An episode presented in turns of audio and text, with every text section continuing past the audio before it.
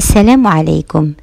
نبدأ حلقتنا الثالثة باسم من أسماء الله الحسنى وهو اسم الله وورد في كتاب الله 1750 مرة. فأدعوكم إلى تدبر هذا الاسم العظيم من أسماء الله الحسنى والمملوء بالأسرار. الله هو المألوه أي المعبود. وأصل الكلمة الإله واسم الله هو الجامع لجميع الأسماء الحسنى والصفات العلى وأعمها مدلولا ولا يجوز أن يوصف به غيره. وقد يأتي مقترنا بالحرف ميم في آخره فنقول اللهم. قال الحسن البصري اللهم مجمع الدعاء. وقال العطاردي أن الميم فيها تسعة وتسعون اسما.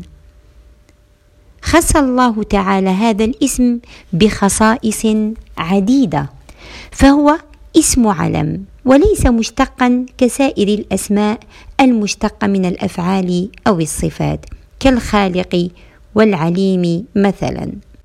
كما أنه اسم لم يطلق على غير الله تعالى. إذ قبض الله الألسنة عن التسمية به. فقال في سورة مريم هل تعلم له سميا?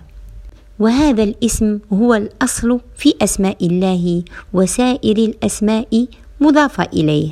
فقال ولله الأسماء الحسنى. ولا ينسب هو إلى شيء من هذه الأسماء. مثلا نقول العزيز من أسماء الله ولا نقول الله من أسماء العزيز فلا ننسبه إلى شيء. فهو دال على جميع الأسماء الحسنى. له خاصية عجيبة كذلك حيث أن ألف لام التعريف هي أصلا من الكلمة. ولم تدخل عليه للتعريف. والدليل نقول يا الله عند النداء ولا نقول يا الرحيم بل يا رحيم. فتسقط الألف واللام مع النداء ولا تسقط مع هذا الاسم العظيم. وقيل أن عدم سقوط الألف واللام دليل على أن هذه المعرفة أبدية لا تزول فسبحان الله.